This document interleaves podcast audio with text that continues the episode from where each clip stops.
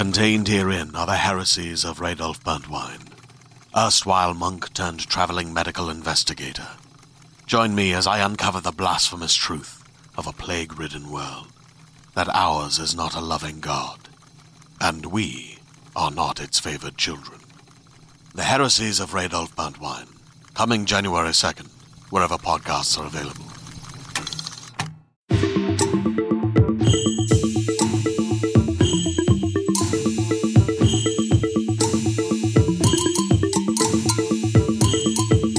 Welcome to Bitches on Comics. I am your host, S.E. Fleenor, and I'm here today with your other host. My name is Sarah Century, as longtime listeners will know.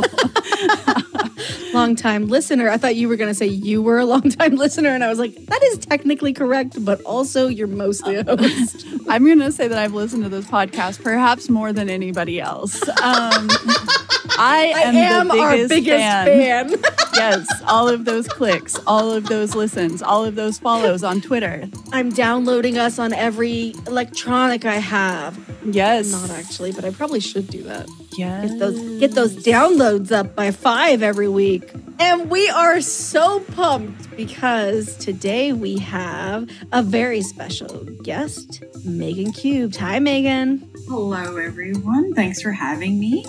It's been a pleasure, our journey to get to this point. yeah. yes, yes. Uh, you have the honor, uh, the great honor of being one of our most rescheduled technical issues happened the whole time. Guess. I think the other one was Stan Stanley.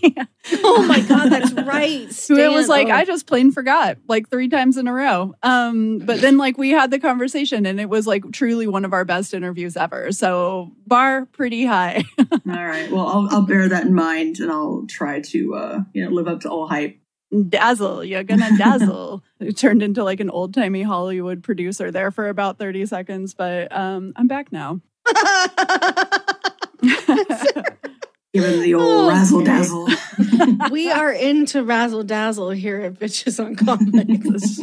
I'm trying to think because the way that I believe I discovered your work was by following you on Twitter. And mm-hmm. on Twitter, you are a vocal proponent of your work. You talk about it probably more than most of the people that I follow talk about their work. But I think that this is awesome because I'm constantly seeing artists do this thing where they go like, "Oh, I'm sorry to like be promoting or like sorry to self-promote or like I'm sorry, I didn't you know, it's like there's always like an apology or like a prerequisite or something and I'm just like, don't you don't have to apologize for this. This is like literally part of what you do. Like it's okay. So I uh, take a lot of inspiration. I know I've I've seen the comments. Like I know a lot of people take inspiration from that. So it's that was how. And then I remember following you on Patreon before the great Patreon culling that had to happen whenever I had no more money. Uh, yes. But it was really great to follow you because you had a lot of great exclusive content. And that's still going, right? The Patreon? Uh, the Patreon unfortunately bit the dust in February of this year. Um, oh. Because I post things that Patreon doesn't enjoy, namely things of a, a monstrously sensual nature.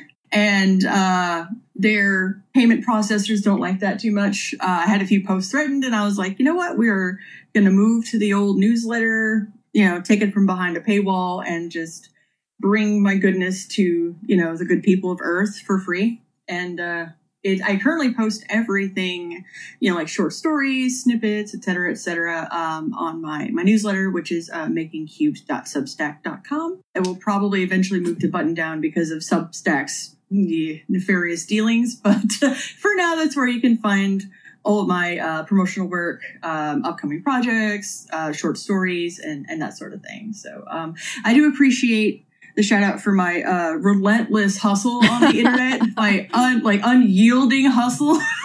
yes. That is honestly, it's so admirable to me because I've always been this way too. Like, I'm a poor person, you know, so I can't mm-hmm. just be hobbying my art. Like, I really do need to sell it. And like, I need to, it's like, I haven't pushed this envelope, and it, I don't think you have either, where it's like, okay, well, I guess I'm to like, do this work that I don't agree with just to make ends meet or anything like that. But on the other hand, it's a matter of always trying to figure it out, right? Yeah, so that's that's how it is for me as well. And I think a lot of people appreciate it. I think it gets people hype about your characters, honestly. Yeah, um I'm I'm of the the sort of philosophy that like you have to be your own fandom because literally no one else will do it for you especially as like a small creator. I i'm super indie. You know i started publishing about yikes 10 i'm going to say 10 years ago. I think it's about 9 10 years ago. And it was all like super small press indie stuff. And my attempts at you know getting an agent and a publisher et cetera et cetera never quite panned out so i'm like a you know one person show and even back when i was publishing with like other small presses like i was a one person show which is just the nature of publishing you know it's just the less budget you have the, the smaller the operation the more it relies on the author so those first few years, like it took me a long time to get to this point. The first few years, I was very like shy and not not exactly outspoken on social media. You know, I've had I had like my bouts with like self doubt. Like, am I doing the right thing? Am I a good enough author? Do I deserve a spot? You know, that that usual sort of like background track of self defeating stuff. But I learned um, early on that no one else is going to stand up for you, no one else is going to rep you. Uh, and if you want people to care about your work, you have to talk about it like you care about it and give people a reason to care. And like I said, I, that's why I'm such a firm believer in like hyping my own work and to, to, to kind of like lean on the idea of like fandom. Like I um I did come from like a fandom background. Like I learned to write. You know, it's such a cliche at this point, but you know, I learned to write through fan fiction and I guess inserting myself in so many words into communities that, you know, run different franchises and like Star Trek and Supernatural and Pacific Rim and stuff like that. So I kind of cut my teeth that way and learned to sort of promote better that way. And yeah, I mean, of course, when you're working with a pre-existing fandom, there's a lot of built-in hype for you know. It's like if, if you're falling in line with something that people or a read on the characters that people like, like that'll help. Whatever, if you're a good writer, that helps. But um, I, I think beginning there and and seeing what works and, and and within fandoms kind of helped me as I moved into like my own marketing team. Um, you know how to talk to people within fandoms and how to sort of approach things you know in, in a way that people who you know enjoy media and enjoy talking about media and enjoy talking about their feelings about media are gonna you know what they can expect from you and what kind of emotional investment you've already made and why that they should also make an emotional investment so yeah um, it is feelings based marketing uh, yeah, yeah. vibes vibes based marketing I, I, believe in that strategy a lot but um, yeah like i said when i started off publishing 10 years ago i wasn't so good at it, but it's just takes time, takes dedication, takes an unabashed desire to talk about your own characters and how cute they are on the internet, which, you know, which I do a lot of. So yeah, and what else I was going to say is is that we're in this world of the constantly changing platform too, right? Mm-hmm. Whenever it comes to independent creators because I think for a really long time it was like if you self-publish you have to print a zine or something. There weren't really a lot of options. Like mm-hmm. it was mm-hmm. just print, so we only had, you know, so many ways that that could pan out.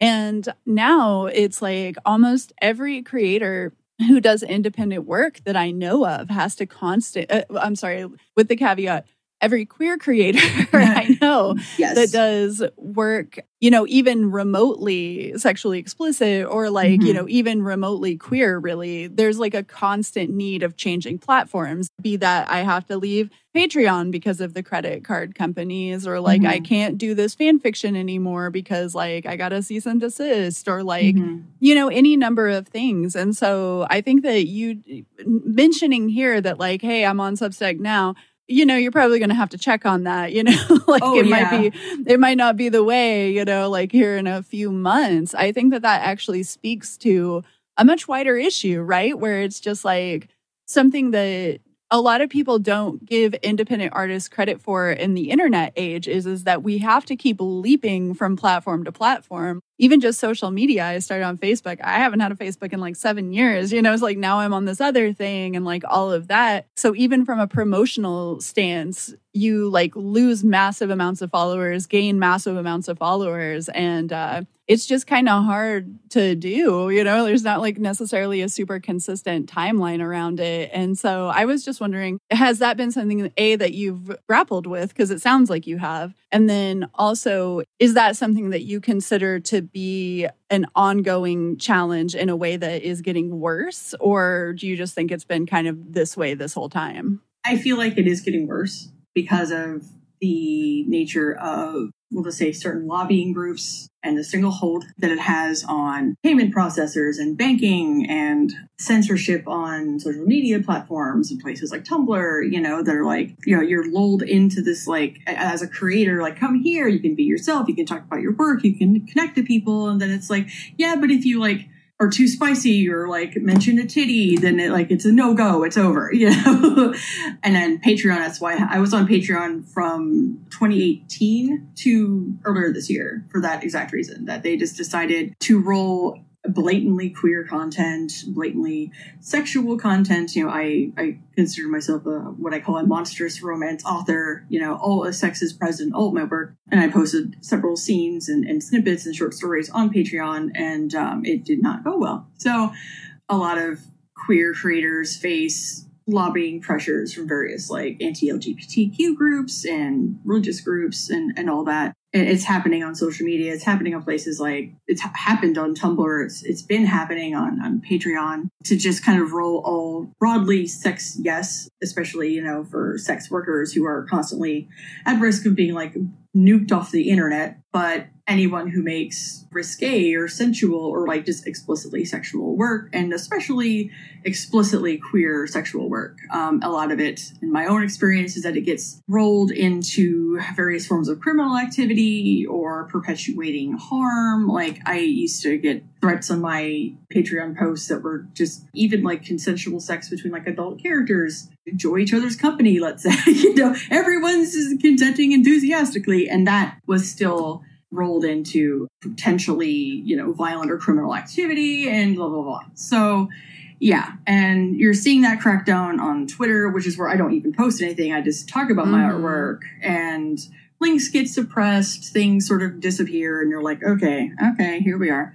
Um, it is getting worse, but at the same time, the public attention is turning the tide a bit because now people are aware of these things. They're talking about, you have a lot of, I mean, sex workers have been very vocal about the problems that they face on the internet and have been organizing. Obviously, like recently we had the whole dust up with OnlyFans, and the only reason that the media attention has been on how it negatively impacts sex workers is because sex workers have been working behind the scenes and organizing for months and, and years, you know, to try to turn the tide in public opinion. So when, when I talk about these things, it's like, yes, I create, you know, queer artwork or, you know, queer art, queer content, whatever you really want to call it, that is romantic in nature, um, that is boundary pushing in nature because my, my characters, my romantic uh, heroes and all that are typically monsters, you know, some more monsters than others you know, I'm a queer person who writes sexual, sensual work about queer characters and queer monsters. So,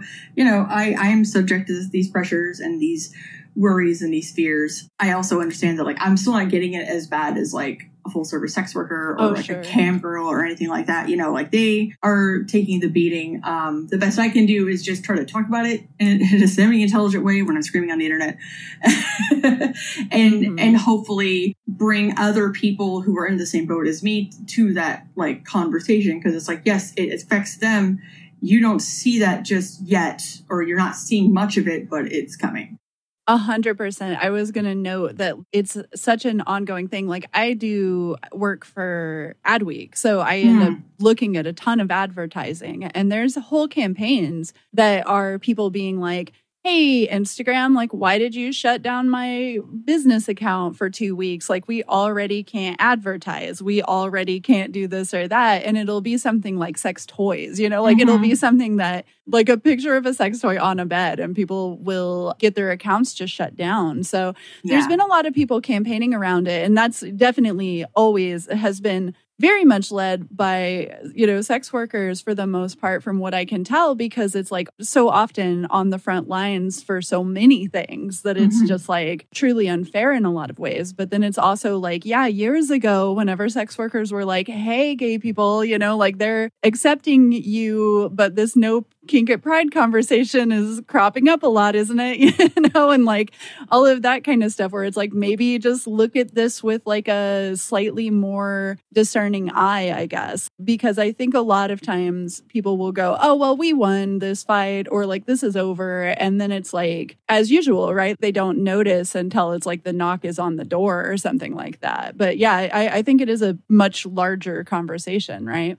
Yeah, and it's one of those things where the knock on the door doesn't always, you know, read as a threat. You're like, oh, we're just, you know, we're just worried about what's the one I've heard. Setting a good example. You know, like I've had I've had some really like uncomfortable experiences on the old social media with people who are like, oh, you know, you you you write these things, you know, but like you're not setting a good example. It's like for who I write Like, I- whose kids am I raising right now? Because I didn't know. Uh, yeah, exactly. Like I don't I don't write YA, you know, like this is all for adults. This is an excellent example for monsters and people who want to fuck them. Yeah, exactly. Like, you know, I I, try to provide positive representation for monster fuckers.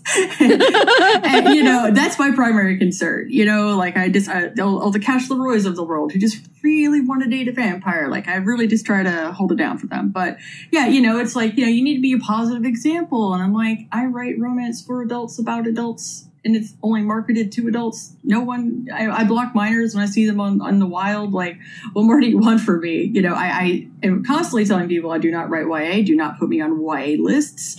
Like I've had this problem where I'm like, please don't put me on a news roundup next to like middle grade and YA books. Like, do you see Mm. what I write? Isn't that a big part of like what a lot of queer creators are going through right now, though, where it's like the only things that anybody can get published are like YA?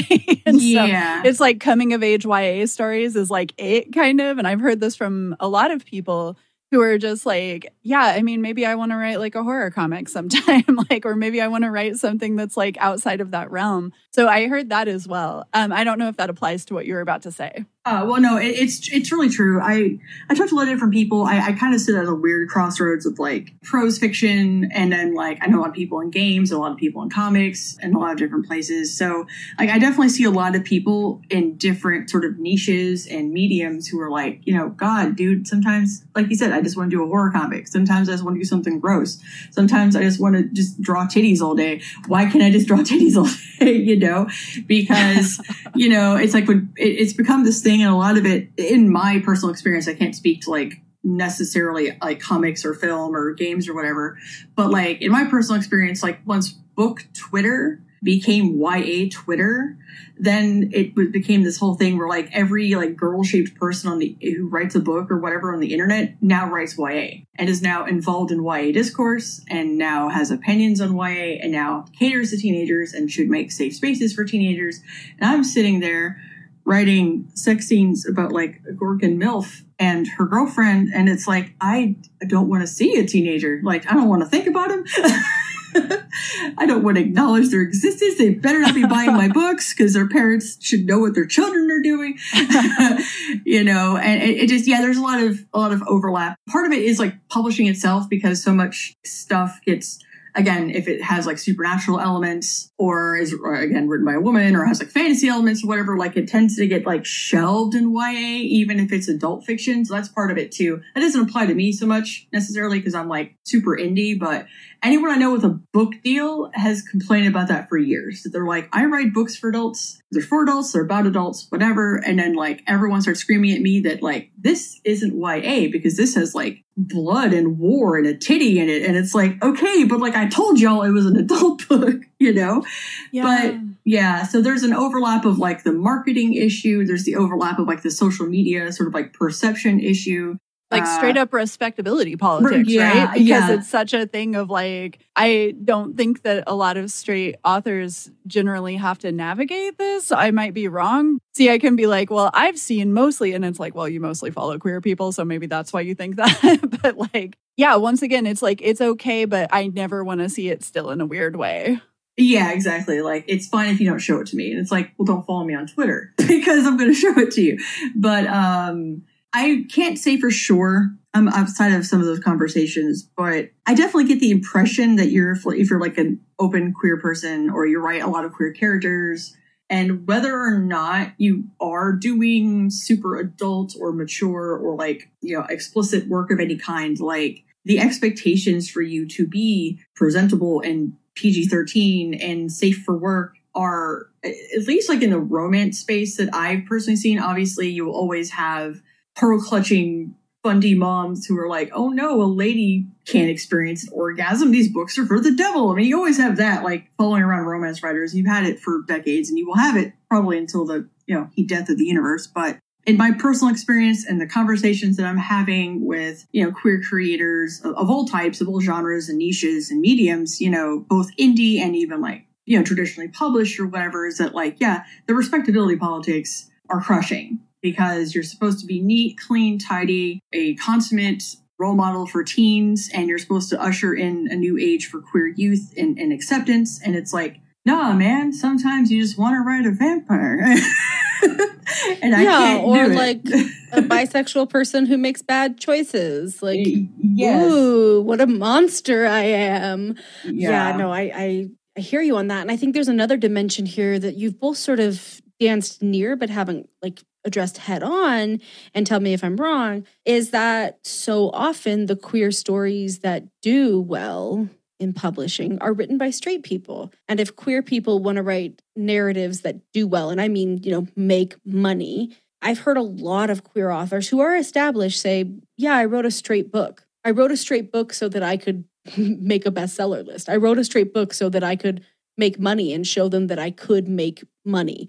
So now I can write other books. And it's, you know, that's those people are also in an echelon of publishing that is a rarity in itself. So what they're facing is a particular kind of oppression, but it it's part of this bigger conversation that we're having around what does it mean to be a queer creator in an environment that wants to put you into little boxes that, like Sarah said, not all authors are having to put themselves in. You know, Mhm. like as queer people, we must conform in ways that, you know, straight people don't have to. And, you know, especially this that white men, you know, like, hmm, they sure get to write a lot of interesting stuff. Yeah, exactly. And like that is true too. The, work that is published and is promoted, like obviously you have a lot of like like the YA space too. Um, you have a lot of like breakout like queer and trans authors, you know, who are who are marketed and who, who do do well, and you know people support them and they win awards and make a lot of money, and that's that's great. Um, but there are a lot of people who are closeted because the double edged sword of like, yes, you can be this new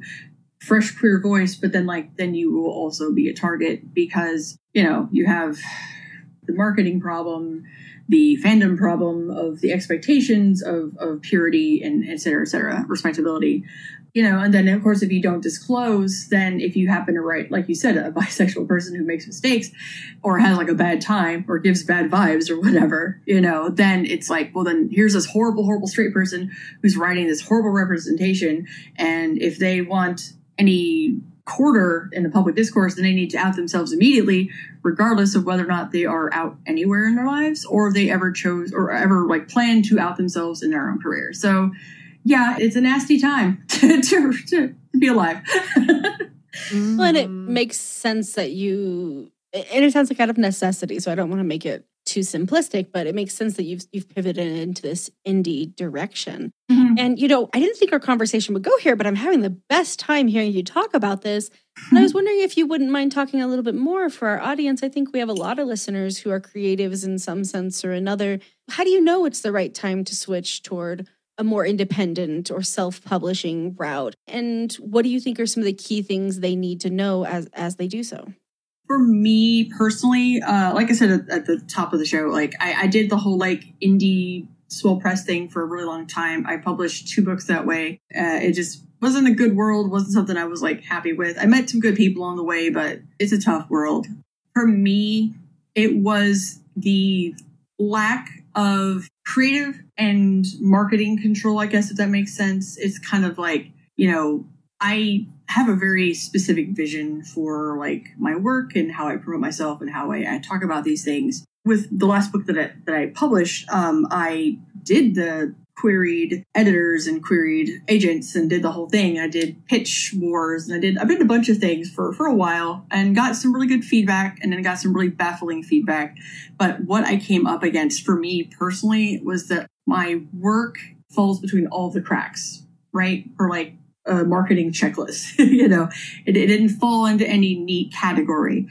And the work that I do, like I said, is like I, I call it monstrous romance. It's blend of like horror and romance. It's like super, you know, paranormal romance, but with you know, I think maybe more themes than you know, you're sort of like average, or I think what people think of like a page turner romance. You know, so there's a lot of horror elements. There's a lot of at least my books, like I try to work in social critique and those sort of things. So when I pitched it as like sci-fi fantasy horror kind of it didn't hit like the word count for what was acceptable for an adult fiction book. My word count was too low. You know, it's like, yeah, the themes are great, the characters are great, it's really voicey. It's just like, yeah, we can't sell this to adults. You can either tack on 20 or 30,000 more words and some other elements and maybe tone the sex stuff down a little we'll see. And then maybe we can try it again. And i was just like i that's not going to work. So when i pitched it to like romance editors and publishers it was like this is all great but like there's too much plot and there are too many themes and it doesn't follow like the neat a to b like romance storyline. And so it was like okay it's not adult enough for adults and is too much book for romance. And i'm not trying to like slander romance obviously. I, I, just it was it was just an interesting like note to get where it's like ah there's too much plot here. And i'm like okay. So like for me it was just like I, I fell in between the cracks of of so many genres. So that was like okay i have to put this out myself you know, I have plans for like the, the Southern Gothic series, which is like my the little child who lives in my brain, and I think about it every day. Is like going to be seven or eight books. You know, that's my plan. That's what I have like accounted for in my ever growing list or a pile of you know notebooks that I write all of my books in.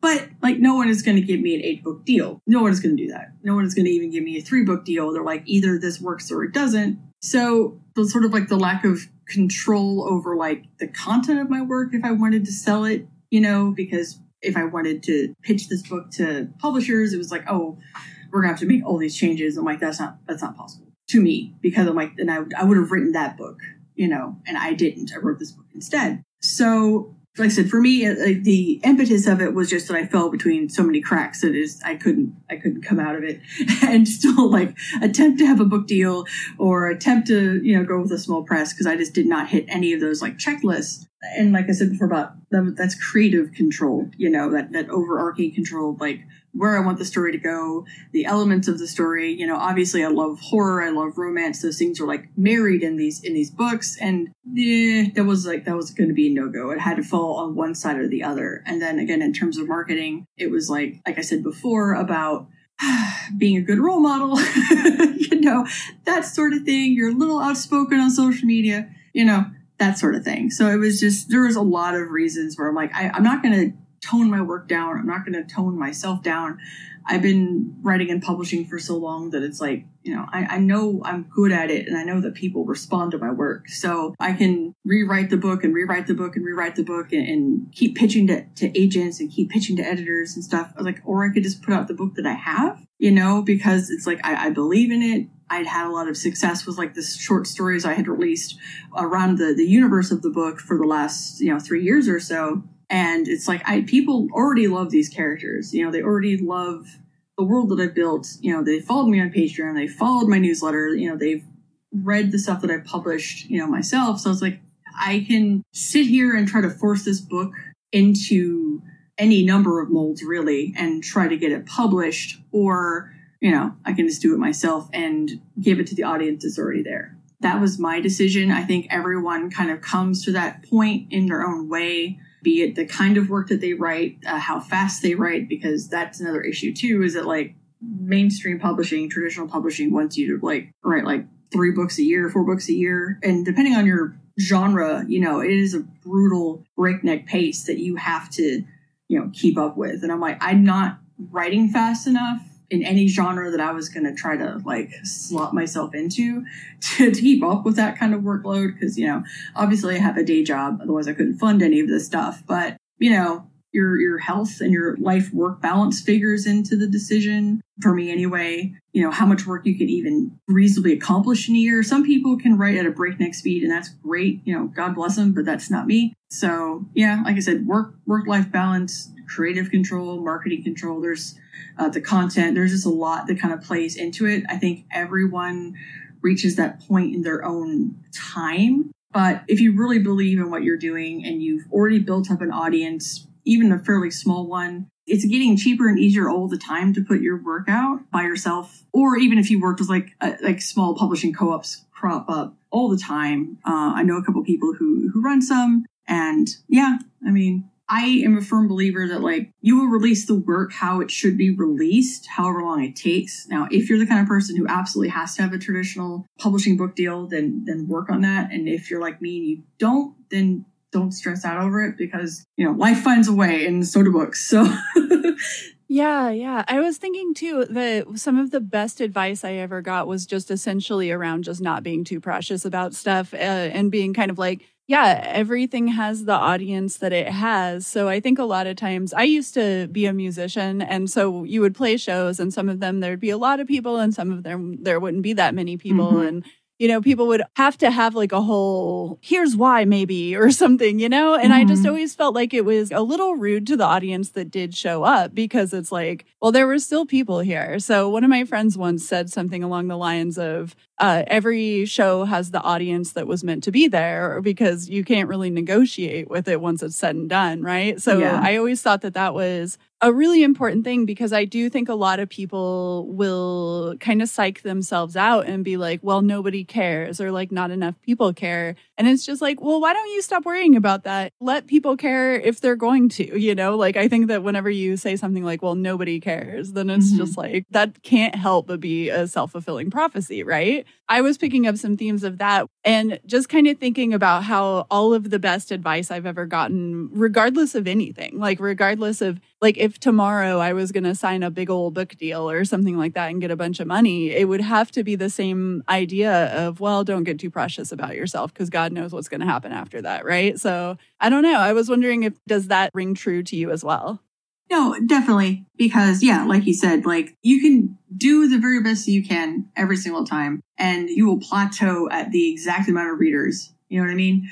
Like that's as many people who are going to read that book. And you can do whatever harebrained scheme you come up with to promote that book. And it's just, it's just, it's going to reach that many people, you know? And for me, it's like I, I know that I'm a niche writer. I know that I've carved out a, a readership like by hook or by crook, you know, in my during my time through different like things that I've done. And the way that I kind of frame my philosophy is that you're either on the bus, you know, get on the bus or get run over. Like that's it. Like we're going. I'm going. No one has figured out a way to stop me. Publishing tried not to give me a book deal. It didn't work because I just decided to publish the book myself. And, you know, and, and that's kind of just my, my sort of philosophy on that. It's like, I'm going to do this one way or the other. You can either get on board or not. And that's kind of just how you have to look at it, you know, and then everything when it comes to releasing your work is is kind of a negotiation on, on, like of your own terms as well because yeah, you could be like, I absolutely have to have a print run and I have to sell copies at bookstores and I have to do all this stuff. It's like, okay, but if you're not sure if you've built an audience, you can just release an ebook first and, you know, make some of that money back that you spent on editing or your cover or, you know, whatever, or any sort of like marketing plan that you might have, you know, or ads you've taken out, you know, whatever you spent in the production and marketing process if you release it as an ebook, get some of that money back, and then you can put that towards doing a little print run. If you're worried that you're going to end up with a, a, stack of unsold books, then just do ebooks, just do PDFs. If you don't want to mess with Amazon, then just do PDFs and sell them on Gumroad. Like there's so many things that you can do. And you can do super limited runs of things, like, you know, whatever. It's it's totally fine. And then if you're unhappy with it, you can just delist it, pretend it never happened. So, you know, if pseudonyms exist for a reason. If you ever just want to try something, you know, it's like if you limit yourself to this is what an artist is or this is what an author is, then like, yeah, yeah, like you said, don't be precious. Because then you're never going to get the work out. But then also, like a lot of things have started off as ebooks. A lot of my work has started off as it's ebooks only, and then because people really cared about it, like I did a print on demand. So you know, it, it just kind of depends on the circumstances, how much time, money, et cetera, et cetera, you're able to put into something, but then also just kind of letting it go and being like, well, I'm going to do this and it's going to reach its audience. It's going to have the impact that it's going to have. And then I just write the next book and I keep on going. So I was going to say, whenever you brought this up, was that if some of my, like, whenever I was 20, 25, I was doing a bunch of Perzines that were basically just about sad breakups, which oh then I, then I evolved into who I am today, of course, who just writes other sad allegory. But um naturally, naturally.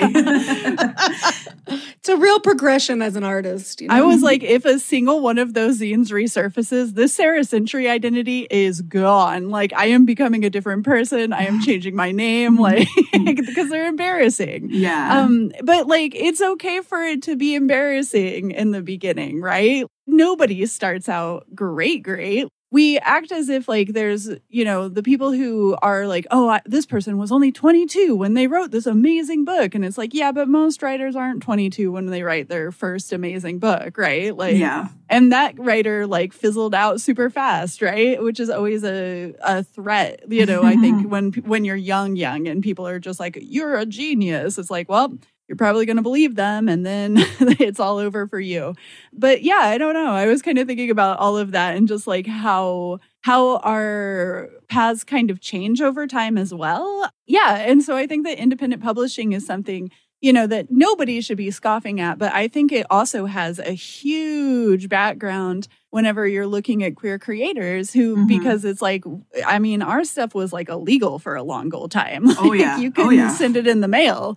So, like, it was illegal. If, like, you were doing queer publications, you had to, like, deliver them by hand, essentially. And even then, you might get arrested for it many of the major obscenity trials have been either queer works were in them or you know, whatever. So I think that there's something to be said too, just for like the long history of queer creators that have had to self publish and mm-hmm. that we remember them as being these, you know, iconic figures. Yeah, exactly. It's like, where do we draw the line from, like, ah, this person is a trailblazer. Look at everything they did. They published this in a basement and handed it out to people in pamphlets and this is art now you know this is an historical document.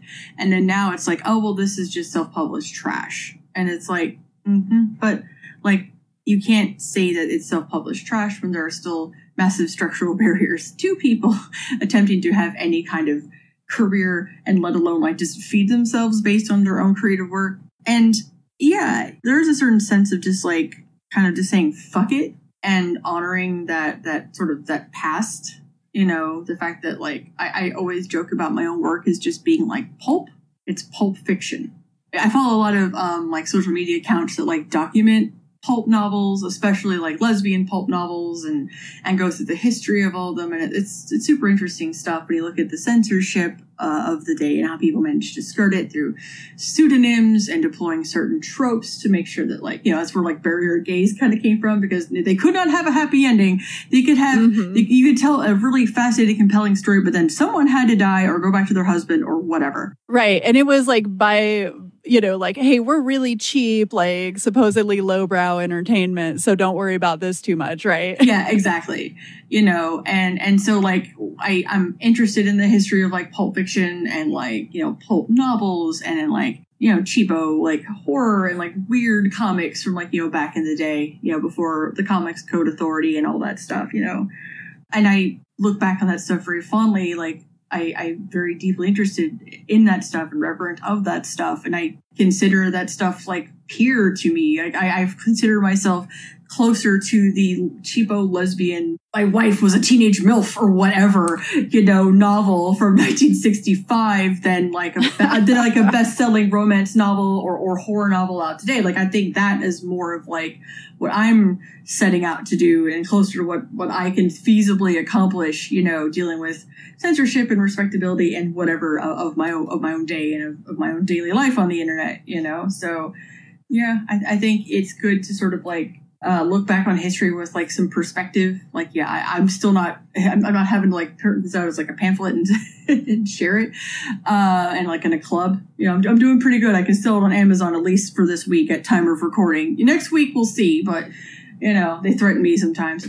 But yeah, you know, I, and I think it's good to look back on that stuff with with reverence and know the circumstances of its publication and, and know the stories of the people who made it and understand that you know you're, not that far off. You know, don't get precious. you ain't special. As a podcast network, our first priority has always been audio and the stories we're able to share with you. But we also sell merch, and organizing that was made both possible and easy with Shopify.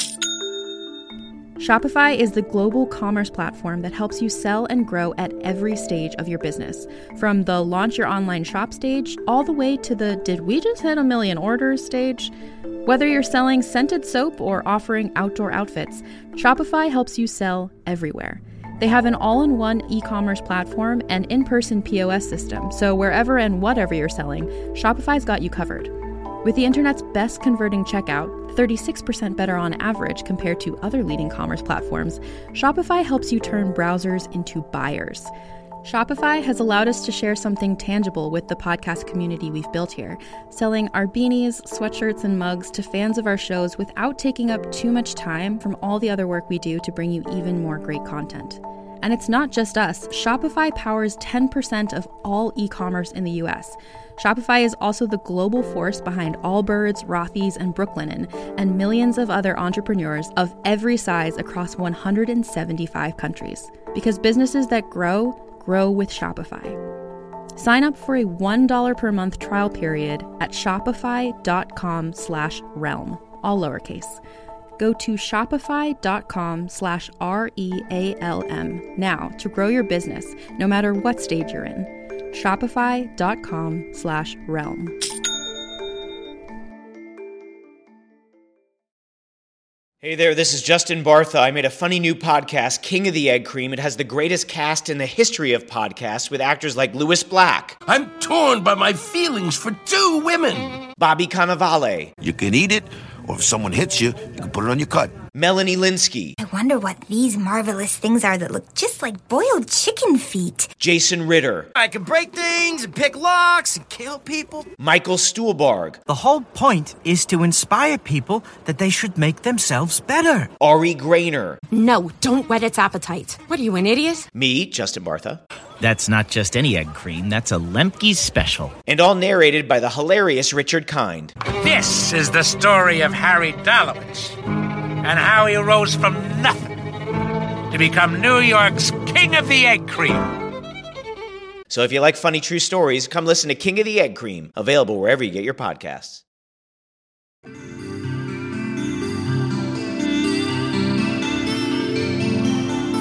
Hey there, listeners. Do you like the pod? You like our general vibe?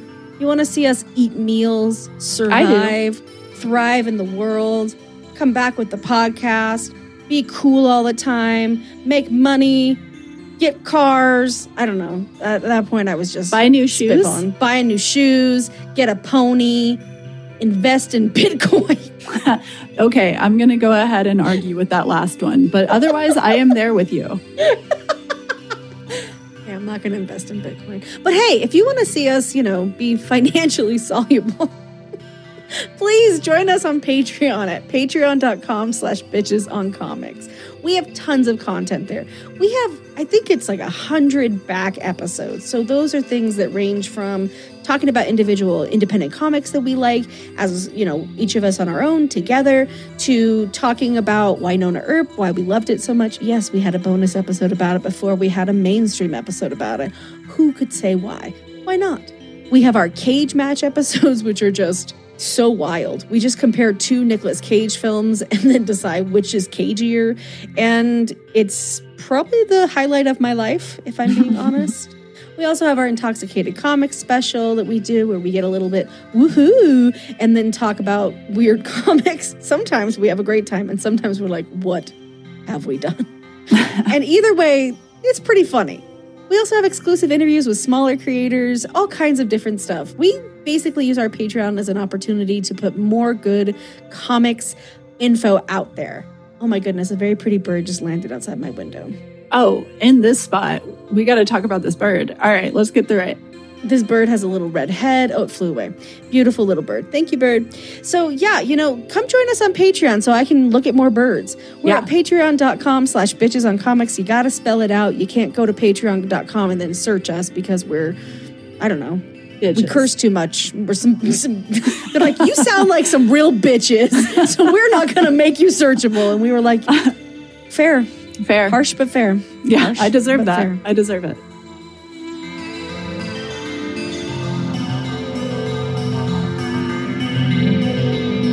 Speaking of fuck it, let's talk about your books. All let's talk about this incredible world you've created. Why don't you give us our our listeners just sort of a high level what's the world? Tell us about Cash and Dorian. Very exciting stuff. I want to hear it all. All right. So the, the Southern Gothic series got its start as a short story in the romance comics and prose anthology uh, organized by Alex de Campi, um, Twisted Romance. And uh, I was in the first issue with some really like incredibly talented people. That that whole that whole anthology series was is, is really good. I have it right on my bookshelf. It's literally like looking right back at me right now. So it's like, oh, there it is. It's where it all began. Uh, yeah, I originally had this idea for a monster hunting sort of romance. You know, I I had spent many years and written many things uh, about supernatural and had very strong feelings about the handling of one Dean Winchester and one Castiel. Huh. I wonder why. Yeah, it's funny. ah, I could go into a rage right now. and I had been like on the outskirts of that fandom, but I'd written a few interesting things and I had fallen out of, of my long infatuation with it. And then, as I always do when I get mad at things, I go, fuck it. I'm going to file the serial numbers off this bitch and I'm going to write my own, which is the how I've started every single like novel or story I've ever written. I get mad at something and I'm like, nope, we're going to do it my way. Which is funny though, because isn't that what people always say to to like queer creators is be like, well, then create your own. If there isn't that, then like, why are you bothering Marvel? Just create your own, and then like you do it, And I just, they're like, did. and now I have um nothing to say. yeah, exactly. The short story came about because I was just I had been enamored with like monster hunting fiction for a really long time.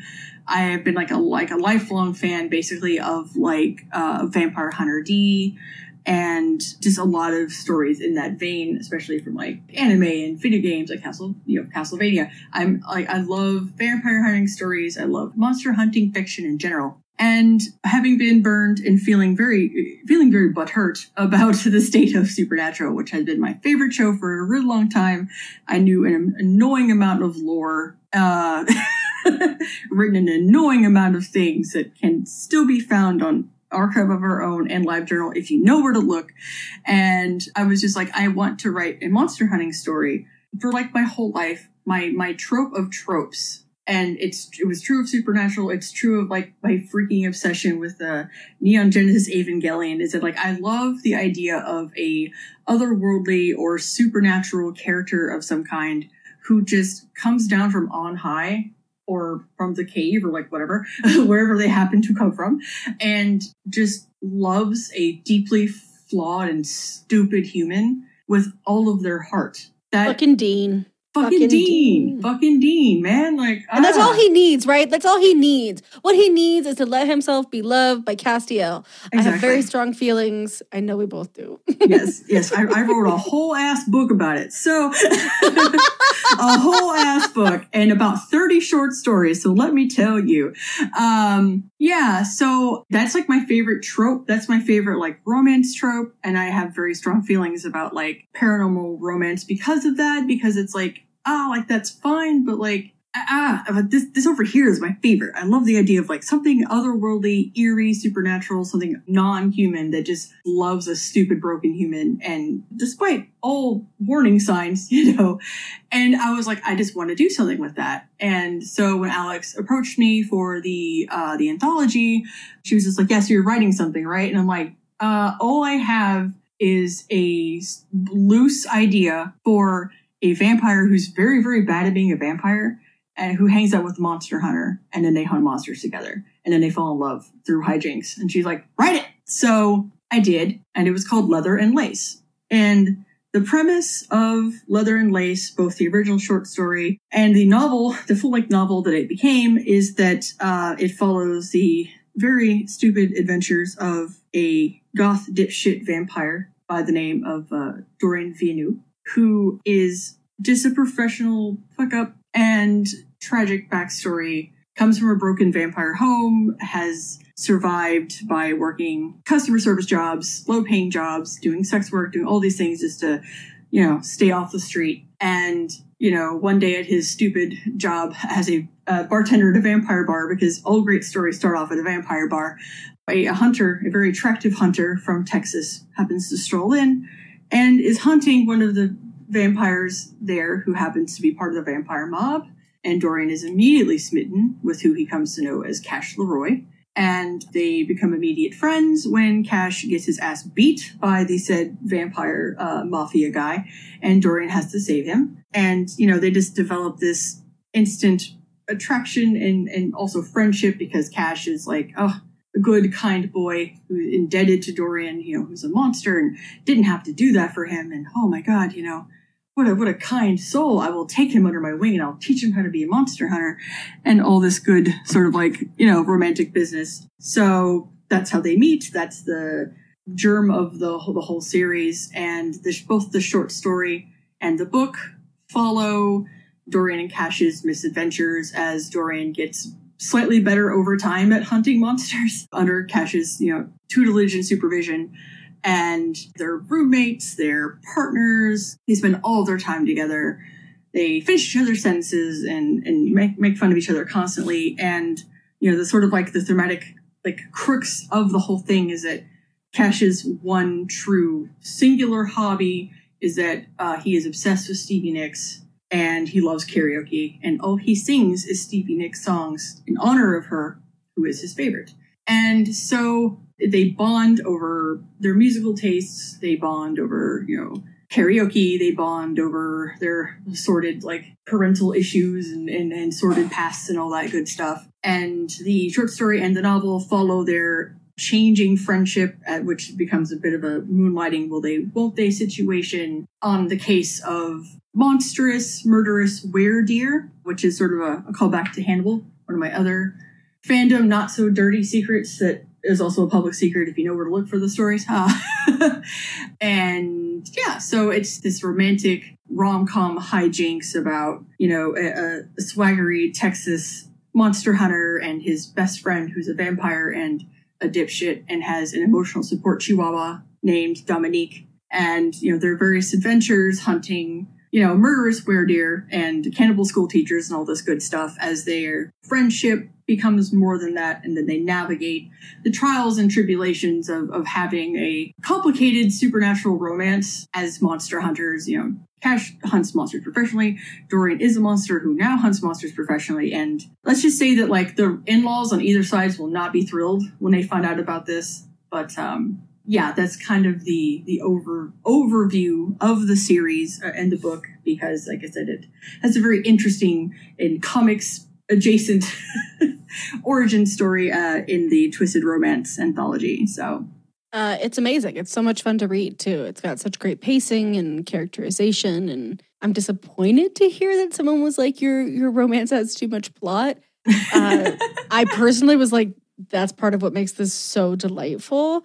and so, you know, we get stuck in, because of marketing, we get stuck in genre conversations. Mm-hmm. And, you know, marketing has a stranglehold on publishing, and that's just a fact. Mm-hmm. I'm not even saying anything controversial. These no. are facts. Mm-hmm. um, and it's it's disappointing sometimes that the books that people are really hungry for get buried. Like I, I wasn't familiar with your work, and I'm a fan for life. Like I love this shit. I'm like, give me more Cash and Dorian. Give me Cash and Dorian every day of the goddamn week.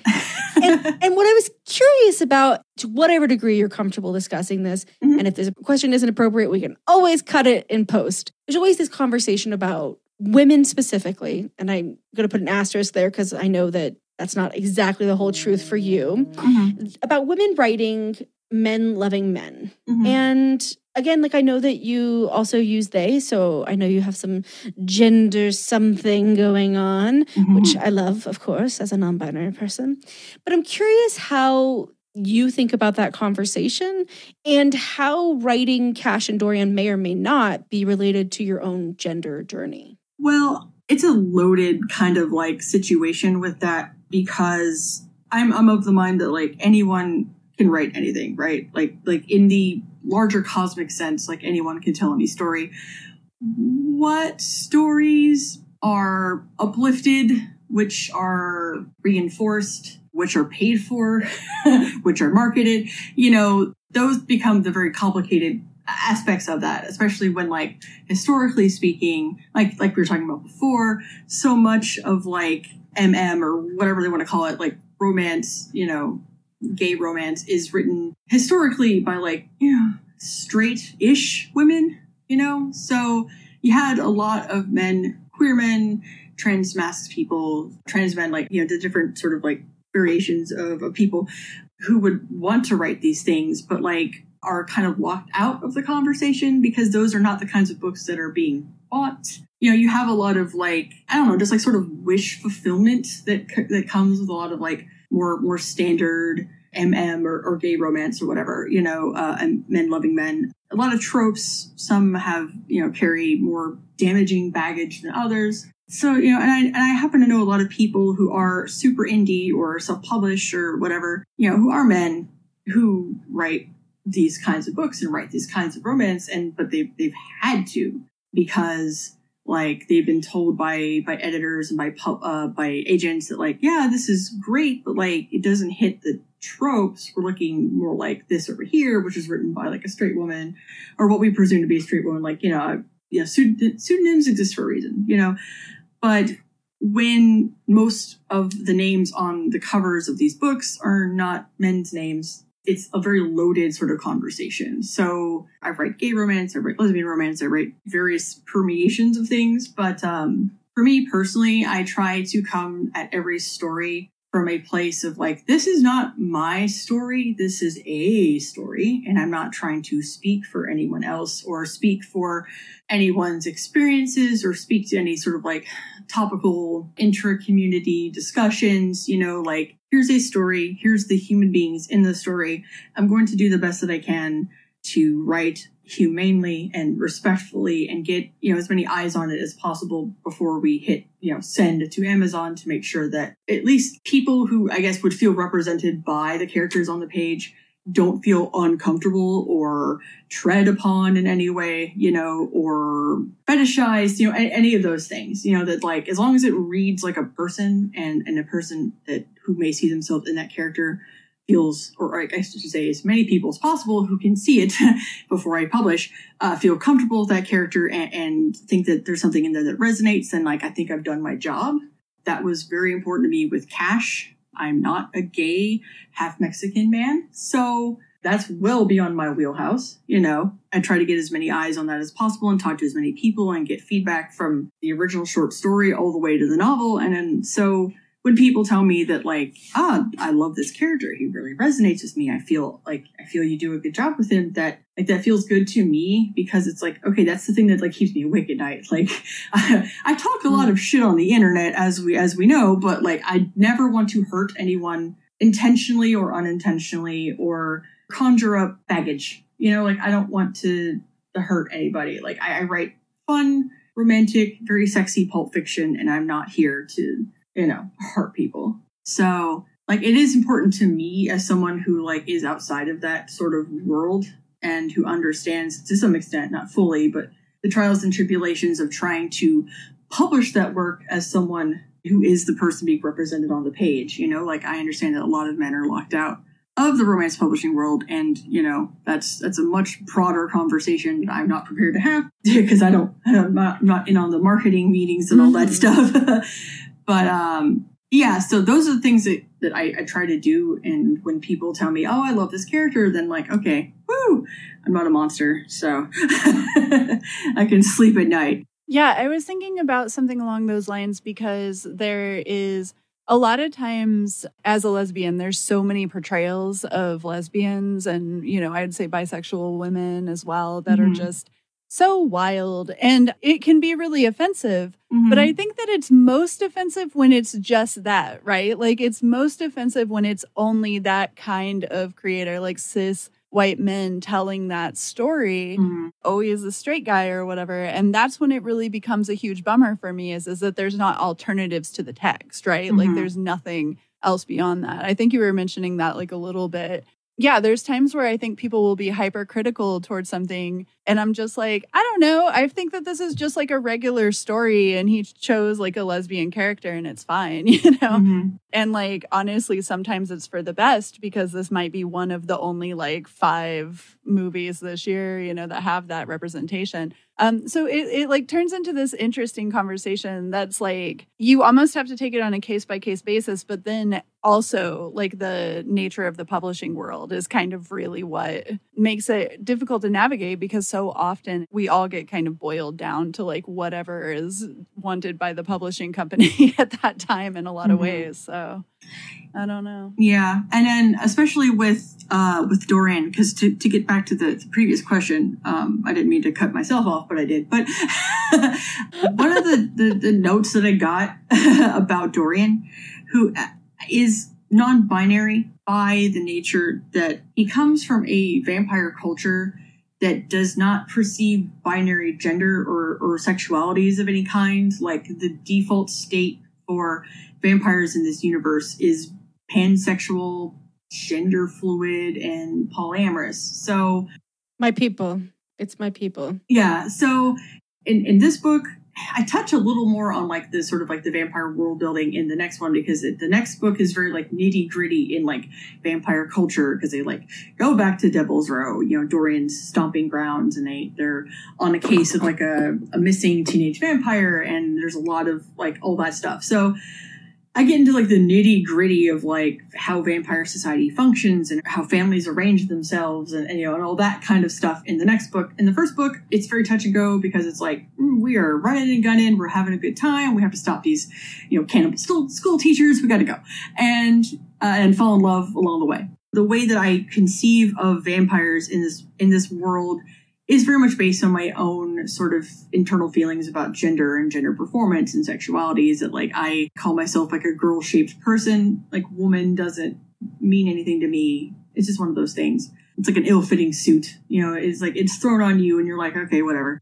I had a non binary character previously in a book series that I had planned called The Crashers. I had a character who's going to come to grips with, you know, their gender identity in the second book the publisher shut down everything fell into limbo. I i put the book out again myself but then after everything happened i just kind of like lost my taste for that world. So i kind of had a, a yearning for a while to like kind of dig into those ideas in tandem with like my own life stuff but i'd left that sort of like on the back burner. And then with dorian like you know he is a non-binary vampire because he's they're all non-binary. They don't understand binary gender. They don't understand any of these things. They don't exist. So i tend to call him gender queer when i'm talking about him because that feels a little more specific to what he what he is and what he does. Dorian uses you know he him pronouns but that's more of like a linguistic residue of vampires learning english because they have their own languages and things that they you know people learn through certain systems. But the various vampire languages don't have binary pronouns, gendered pronouns. Everything is their equivalent of they, or they address everyone by by their name or direct address or whatever. So the fact that he has he him pronouns is just like eh, they had to learn English, and that's just what they picked up along the way. So he responds to he. You could call him whatever you want. He's gonna respond to it. He feels most comfortable presenting as, as feminine. You know, a joke about him being you know, a goth dipshit. You know, he's very concerned about like his his eyeliner and his mascara and all this stuff and his nails, make sure they're all like perfect. But part of it is like poverty, you know, being able to control his appearance helps him feel control of his life because so little is in his own control. Another part of it is that like, you know, he feels most comfortable when he feels the most feminine. And in the first book, he never comes out and says it. There's no conversation with Cash about it because Cash is a, a cis gay man. he's a gay human, you know, he understands enough about vampires to know that he takes Dorian completely at face value because their entire culture has no concept of, of, of, these things. They just they all navigate everything very fluidly, and you know they don't have the same like hangups or concerns or anxieties. Like Dorian is an anxious, anxious character, so he will always be anxious about his appearance. But again, that's like a that's him controlling something for himself. But you know, I, I wanted to kind of wrestle with that a little bit in in the story where it's like, yeah, Cash is like a, a, very masculine man who dates very masculine men, and then Dorian shows up and it's like, oh no, he's perfect and I love him and he's so beautiful. And I never wanted it to be like the source of a crisis for Cash. That Dorian changes anything about him you know, his his his attraction or his feelings about himself that like Dorian exists and then Cash exists. Now they exist together, and they are attracted to each other for the reasons that they are attracted to each other. You know, they they complement each other. They get along really well. You know, they make fun of each other. They have fun together, and they happen to be very very like attracted to each other. And I never ever wanted that to be like a plot point or like something that makes Cash doubt himself or becomes a teachable moment, you know, because like Dorian exists and Dorian will always exist as this. And it wouldn't occur to him to be self conscious about those things, that he's not what gender he's performing or what sexuality he's supposed to model. It, it doesn't mean anything to him because it never meant anything to him culturally. And so then Cash just rolls along with it. And it was just kind of important to me in my own life and on the page just to be like, okay, these are all characters who take each other at face value. We're not going to have a crisis.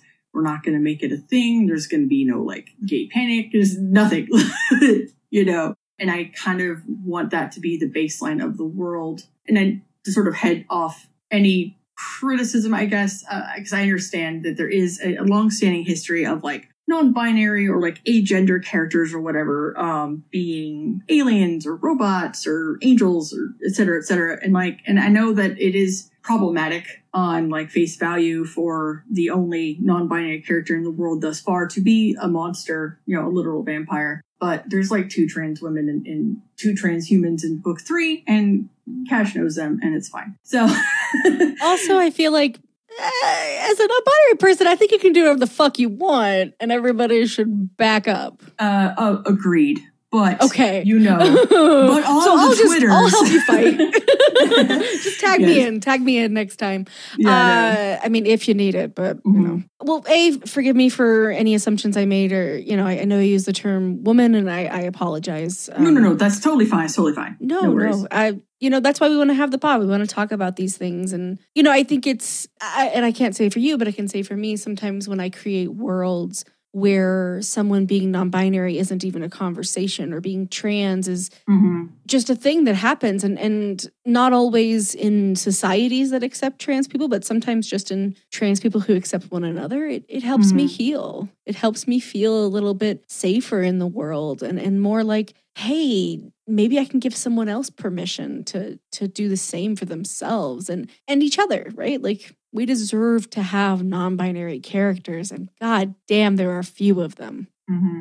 It's true. And that's something that like I really think about a lot in the world because it's a fantasy situation. You know, it's fantasy races, it's fantasy classes. You know, every monster has their own cultural norms and and things that are passed down, and those are all like super regional. So like a, vampire in like obviously like Louisiana, uh, which is like where Dorian lives, versus like someone in like India, completely different cultural norms and, and, things like that. You know, so like same with like the werewolves and, and this shifter and that shifter. You know, like they all have different relationships with these ideas, and those ideas are impacted by the regional human cultures that they've been kind of forced to live alongside and assimilate into to some degree or another. Obviously, shapeshifters can just completely, you know, merge into human society and be taken as as normal at face value.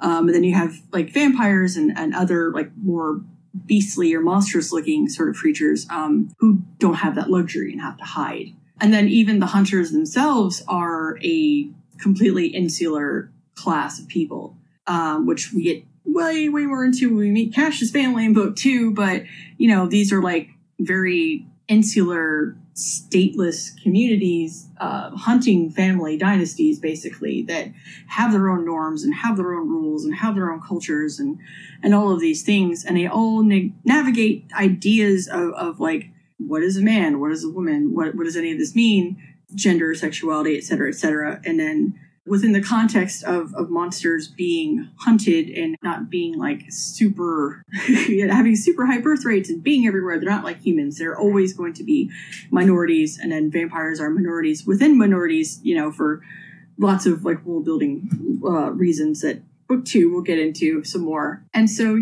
you know they're all basically fantasy classes and each of them have their own different specific ideas of gender and sexuality. And then because of that they don't necessarily jive with what we expect from the larger dominant culture. So like Cash growing up with like trans women who grew up to be hunters alongside him and everything, like that's totally normal. These are things that just sort of happen. Like they have their own social pressures and things, but you know, they take each other at face value. And then Cash takes Dorian at face value and they're they're on the margins of the margins of, of society. You know, Dorian is a monster Cash is a hunter, and then they have this very insular little world together where they don't necessarily they navigate the stuff with Cash's family, and, and we will eventually meet Dorian's family, and it'll be a whole a whole thing. I promise. I promise. I That's promise. like to hear. Yes, uh, that was the big critique of, of the first book. People were like, I really wanted to know about Dorian's family. I'm like, everyone buckle in. That is the series plot. So I'm not crazy. I name dropped everyone and ran. That's foreshadowing. And there's going to be conversations and, and negotiations and navigating all that really complicated stuff when it gets like family and vampire culture and hunting culture. But like ultimately, like they're not, they don't feel a lot of the pressures that people in other like contemporary stories are going to. And I think most of us in our own daily lives feel because like yeah it's kind of like wish fulfillment escapism but like they are in this little world in this little bubble and they are so far removed from everyone else and they don't they're not going to worry about that like cash's mom is not going to be happy about dorian but it's because he's a vampire and because he's taking her boy that's why she's going to be upset. It's not about him being a boy vampire or any other kind of his gender expression. Like that doesn't that doesn't figure in. It's just the rules that they have to navigate really are not going to be about sex or gender or anything like that because they I, I just i really wanted this to kind of move away from the expectations of certain kinds of violence let's say in in horror in more action heavy genres in monster hunting fiction itself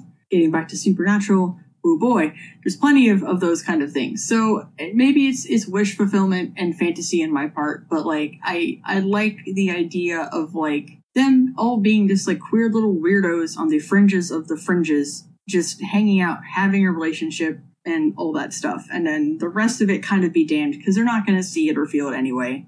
And and maybe that's just okay you know I, I maybe it's just me giving myself permission to be like you know i don't know if that's queer normative or not. It's just sort of a, a big old fuck you.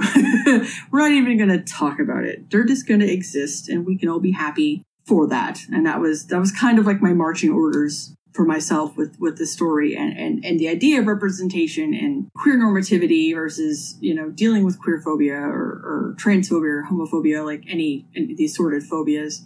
Just like like you said yeah.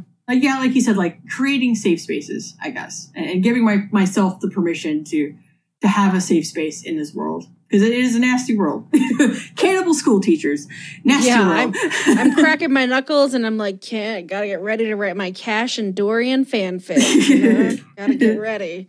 This is beautiful. Thank you so much for for sharing about how the ideas came together and how you think about queerness and transness in that world. How gender and sexuality appear in the vampire world or don't, which is beautiful. Chef's Mhm. kiss. So yeah, I mean, we- we've been dancing around monster fuckers. yes Let's talk about monster fuckers. Okay, A right. Cash is both a monster hunter and a monster fucker. yes I want to hear more about that. And then why why do you think queer people and trans people in particular are so drawn to monster fucking, monster fuckers, and monsters? All right. So cash is one of those kind of like complicated things because you know, I, I originally had the original version of the story had a whole stable of monster ex-boyfriends that I wanted to tackle, but like as the plot, uh, the overarching plot of the series kind of coalesced, it was like, shit. He had like he had so many boyfriends, and we're we whittled down to one that's the most plot relevant. Maybe one day in, in like some short stories we'll see the others, but like he had a werewolf biker boyfriend for a long time that I still miss, and I want to write more about him. So we'll we'll see about the the miss the misadventures of Cassius Leroy, maybe at another time. But um, Cash is my critique slash, slash response of and to like Dean Winchester. It's pretty clear the flannel, the Texas accent, the sweater, the little flippy in the front bangs. You know, that's, that's just him. And like I said, I'm enamored with that Cass and, and Dean like situation. Um, and I, I wanted to reverse it where you have a human who's just so like impossibly loved with a with a very stupid and flawed like monster and chases him around and, and makes him come to karaoke and tries to better him and all that stuff. You know, Cash is the consummate. I can fix him, but like not in a creepy way, like he, he like in a loving way. For him, it's he's such a compassionate character again because I, I have strong feelings about the handling of Dean Winchester and the refusal to let him have feelings besides drunk and shooting and, and pushing everyone away. So my critique is to have someone who just wears their heart on their sleeve to their own detriment and is so emotional and earnest and sincere and, and everything. And that plays into like the idea of like how he perceives Dorian is like, you know, Dorian is just this he's so smart and he's so beautiful and, he's just so capable and I love him and oh, you know, and it, it seems like it would be a like conflict of interest to both hunt monsters but then also date monsters. But in this sort of world, like, and again, book two and book three, we're going to get into more of that. Monsters are people too. He has to work alongside monsters within the the law enforcement, which character named Billy, who we'll learn more about and who become more pivotal as things go on, um, and work with like informants on the ground in these different communities. And these are like his ins to these worlds. And also you know, hunters, for better or for worse, within monster communities, like you live outside the bounds. The the social contract is you get to live in secret if you behave yourself, and if you become a problem, if you become violent, if you attack anybody, then we send a hunter. We don't even send the cops. We don't send anything. Like we send hunters because there can be no justice, there can be no due process, and you can't go to prison because then you'll out all vampires or werewolves or whatever, and this whole thing goes out the window. So like monsters will also use hunters to police their own communities when people step out of line. It's not unheard of to have like a, a hunter scared straight situation, uh, you know, with with monsters who are posing a threat to the community or have done violent things or need to be taught a lesson. And sometimes, you know, monsters know to call a hunter in to do the business that they either can't or won't because of you know internal communal pressures and not being the the guy who wants to like hold the bag at the end of that situation. So you know he does already see monsters as complicated people, and his innate sort of like sympathy and earnestness is like translates to like his attraction to Dorian because it's like you know Dorian's just Dorian's Dorian. Dorian's his best friend. You know, they go in the car together and they hang out and they talk and they have a great time. And Dorian's the only one that understands him. So, yes, he is a monster fucker. Uh, this is transition out of the love stuff. And in the context of their relationship, like it is, yeah, Dorian being a vampire is a huge part of his attraction, you know, the claws and the fangs and the eyes that reflect light, you know, like like cat's eyes in the dark. You know, there's his reflexes, you know, his strength, his speed, his hissing at every like minor inconvenience. You know, the fact that he growls when he's mad about things. All of these things play into this like very bestial sort of like side of Dorian that Cash is very attracted to. Uh, to, sometimes to his own detriment. He can be a little handsy. Um, and, and for him, it doesn't really cause any sort of conflict because he doesn't see least in his own head. Like he doesn't see monsters as other. He sees them as people, just a different kind of people. And he understands that he occupies a certain distance from them and he can move among them, but he's not necessarily to be trusted. He doesn't expect them to trust him either. Um, so the fact that Dorian trusts him so easily is like another like you know, little notch on the uh, loving cash for life thing. So yeah, you know, he likes what he likes. He likes a little rough. likes uh, likes claws, likes fangs, and it doesn't cause any sort of dissonance for him because Dorian was a fully realized person already. I'm not sure if that makes sense to anyone but me, but that was sort of how I came to the whole sort of the crux of their relationship from Cash's side is that like, you know, it is it, that that sort of like bestial nature is exciting. It is very different. It's something, you know, it taps into that like little subby side of his brain that is like, yes, please wear the velvet cape and step on me. I love that Dracula shit. But yeah, like I said, I've had to cut back on some of his other uh, monstrous romances in the past for the sake of brevity and, and making coherent sense of the plot. But um, yes, Cash is a confirmed monster fucker for life. The end. Forever. Monster fucker for life. I love it. Yes. So what about the the the second part? Like what do you think why why do queer and trans people why why do we love monster fuckers and monster fucking so much? Like what what is it?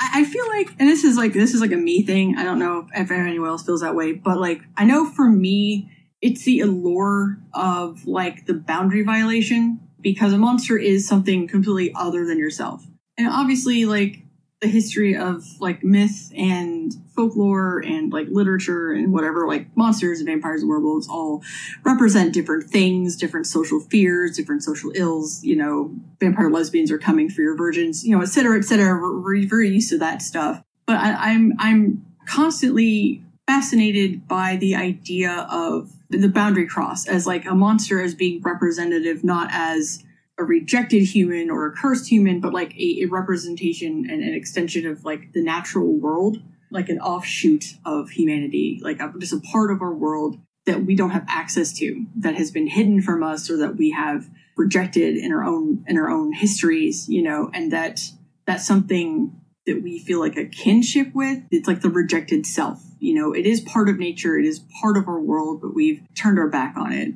And I love the idea of like the, the boundary cross with the monster and the human relationship and the, the way that I, like conceptualize it in my own work and, and the works that I respond really well to is that like I love the idea of like the monster desiring the human, but not as like a conquest or any of that stuff because that's another thing you know, that, that happens a lot. But just like the the the curiosity of something uh, of the human being and other to the monster. And, and that's why i have a lot of like monster protagonists. Like you know dorian is you know technically like the the, the romantic lead of the, of the series you know and you know he's you know it's most of it is a lot of it is from his perspective. And so much of like his internal choices and, and feelings and thoughts about things are going to drive the plot of the series you know. And i like the idea of a monster who is like a fully embodied subject who is both like rejected the rejected human self, obviously, as part of our world, part of nature.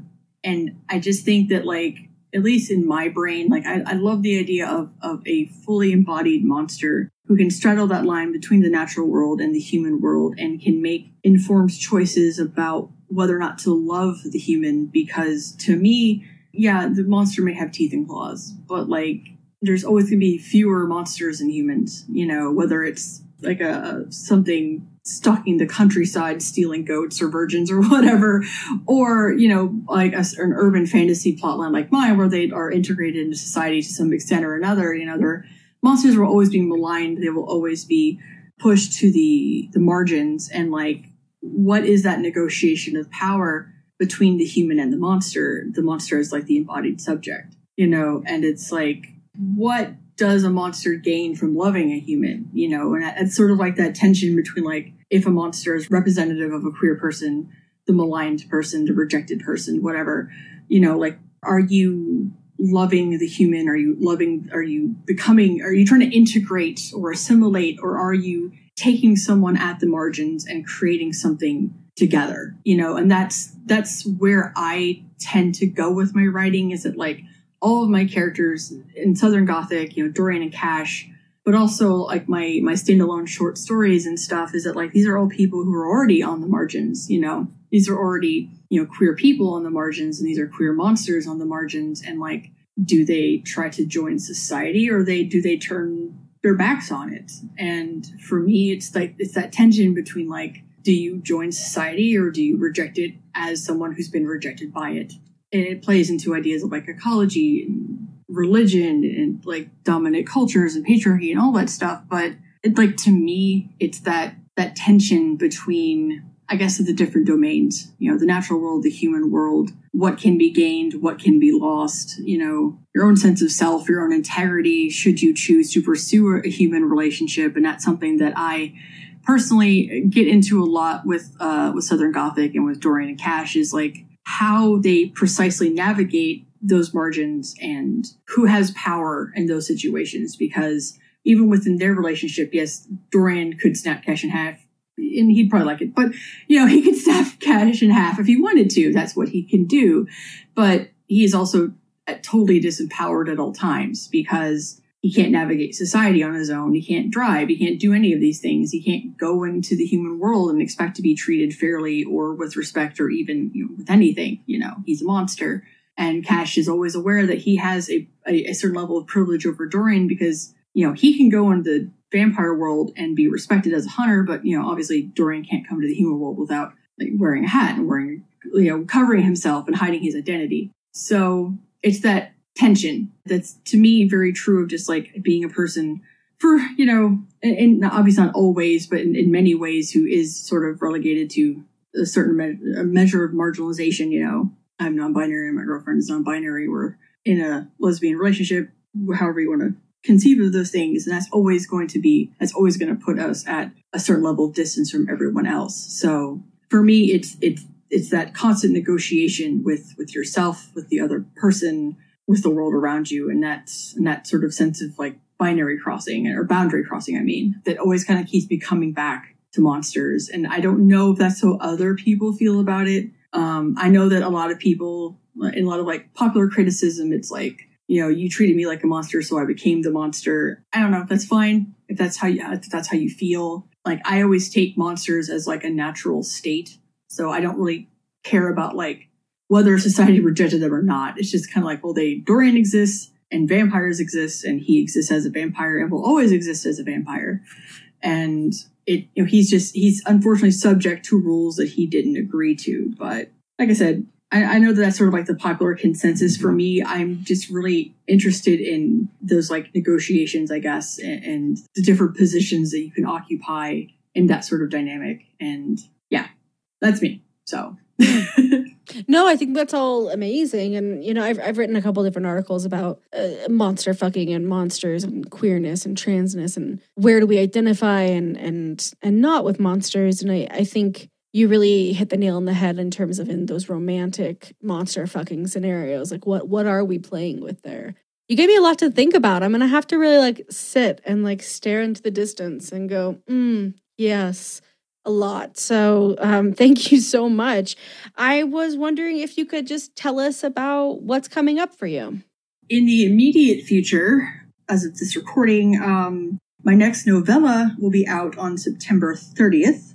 It is a um, sapphic Medusa in the modern day sort of retelling, recontextualization, I guess, called In the Bedroom of Medusa. And that will be out, like I said, uh, in September. I'm starting all the pre-orders now. It's avail- it'll be available on Amazon and Kobo and Apple Books and wherever, you know, ebooks are sold. That's coming out very quickly. Uh, it's in production. I will hit all my deadlines, but you know, every day is a, is a new adventure in the production of that one. I am working on a fucky monster uh, um, short story collection. Um, I don't know. I don't have a title for that yet. It's going to cover various monsters and monster romances, both you know horror monsters, but also like mythological creatures and haunted houses and ghosts and minotaurs and werewolves and all sorts of things. I'm already working on that. I think though untitled, I believe I should I want that out like next spring or summer. I am always working on the next Southern Gothic book, uh, which is titled Black Diamond. Um, I hope that that will be out in late 2022 or early 2023 depending on how production goes but um yeah i'm i'm always working on something always cooking up some little monster fuckery for for the good people of earth beautiful we will obviously be retweeting we'll link to your sites and everything else. But why don't you let people know where they can find you on social and where they can find you online? All right. Um, I'm always always yelling on Twitter. Uh, you can find me at at Megan Cubed. For more general book news, um, on Instagram is Megan Cubed as well. You can find my website uh, megancubed.net. And um, for news, original fiction, um, little behind the scenes stuff, personal writing, essays, criticism. Um, you can also follow my uh, newsletter, which is currently at Substack, but that is subject to change uh, based on what Substack decides to do. But for now, you can always find my newsletter at megancubed.substack.com. Woohoo! Awesome. I think that we were pretty uh, rough and tumble with our questions on this one. We were like, all right, so what do you think about this societal issue that is sweeping? We're like, that Megan, you cannot be the only response for. Megan, thank you for joining us. Here is the hardest thing I've ever thought about. Go. yeah. And I feel like we both kind of did that. So I have no further questions, Your Honor. Um, but it's been really fun to talk to you all. And it's been super, super fun just to get a little bit of insight, I love following you on Twitter and I've been really, really loving the newsletters. So I highly recommend that people sign up for that. Really specifically, we didn't get into it here, but there was this great Umbrella Academy article that was connected to a lot of these personal and sometimes traumatic events in your life. And I think it was one of the best pieces of criticism I've read in a really long time. And it kind of caught me by surprise because as I mentioned before we started recording, I, I don't know that much about the Umbrella Academy. I believe I've read half of the comics, maybe, and it was like a while ago. But yeah, I mean, it made me be like, wow, it's kind of not even about that, right? And like sometimes the best criticism is like that, where you're just like, ostensibly it's about this comic, but also it's about so many other things around that and why it was so important. So I loved it and I highly recommend. All right. Well, thank you so much. That was, uh, that was a very long essay that I spent many years, probably almost a year writing. Uh, I think maybe two years. Um, so yeah, I'm really glad that it has resonated with people. That was one of my most personal pieces of, of writing that I've ever put on the internet. Besides my, that's basically the sequel to like my Hannibal essay, which is the exact same. Let's talk about trauma and also a TV show kind of kind of framework, um, right? But yeah, I, that one I, I'm super glad that you know people responded to it that it's meant something um so yeah thank you thank you so much for for reading it thank you so much for having me i've had a blast talking about um all the many uh, complicated issues of society and i'm glad to have the last word on all of it so Perfect. Solved. solved. What I'm saying is we solved it all. So, uh, no, Megan, you've been absolutely delightful. Thank you for making us think really hard. I'm to, yeah, like I said, go stare into space for a while and go, oh my, that is a good point. Um, so, thank you for your time. Thank you for writing beautiful, beautiful queer characters that we can love with our whole hearts and souls. I'm so excited to dive deeper into your worlds that you're building. And um, yeah, Sarah, you're the best as always. Listeners, we couldn't be here without you. Of course, you know the joke, but I'm still going to say it. We could, but it'd be really awkward if we were. So thank you all so much, Kate, who's editing this. I love you. You're the best. Uh, Kyoko, who was meowing in the background. Thank you for your efforts. oh no no no she ate she's Oh, out oh. don't worry like i i found like a box of cat food that i had like snuck under the table somehow like and i just totally forgot about it she came up and i was like oh you probably want food so yeah no she's passed all the way out so don't even bother saying anything to her she is gone dead to the world right now well, good night, Kyoko. We love you. Kyoko is Sarah's kitten, if you didn't know, listeners. Thank you all so much. Always a pleasure to be here with Bitches on Comics, and we'll catch you next time.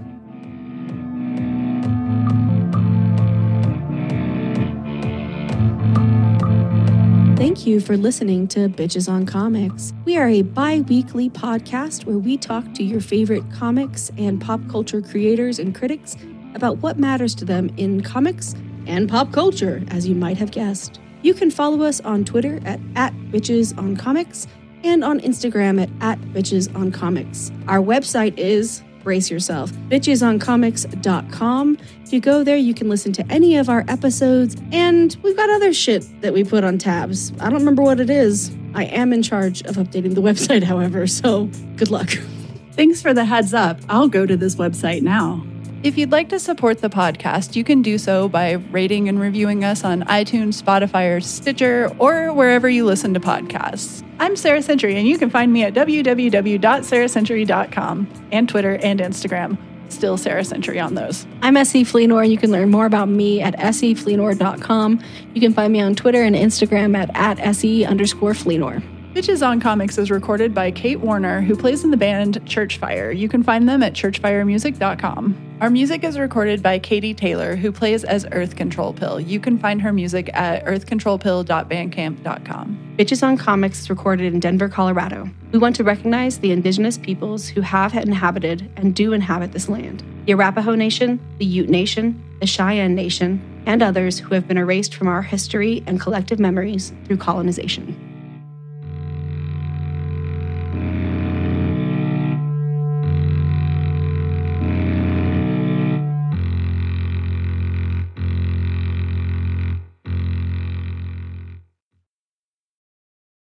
Hey everyone, I'm Noah Daniels, one of the hosts of the Real Hauntings, Real Ghost Stories podcast, and I want to introduce you to the perfect podcast to get you through spooky season. Find out what happens when three skeptics who want to believe in the paranormal interview people about their horrifying experiences. Again, that's the Real Hauntings, Real Ghost Stories podcast. Now on to the trailer. I've been warned to not tell this story, but I think because of the way it ends, it's okay to tell this story because some people say that with certain entities to like speak of them or talk about them or in any way portray them as powerful will attract them to other people. The creepiest thing about it to me is a lot of times it would wait for me to notice it. It would just lay its arm out like this and then I'd be like, where is it? Where is it? And then I'd see it and then it would just slither back. Make sure you hear the rest of that episode. It's called Devon's Demons. Again, that's the Real Hauntings, Real Ghost Stories podcast, available every Monday everywhere you can download podcasts.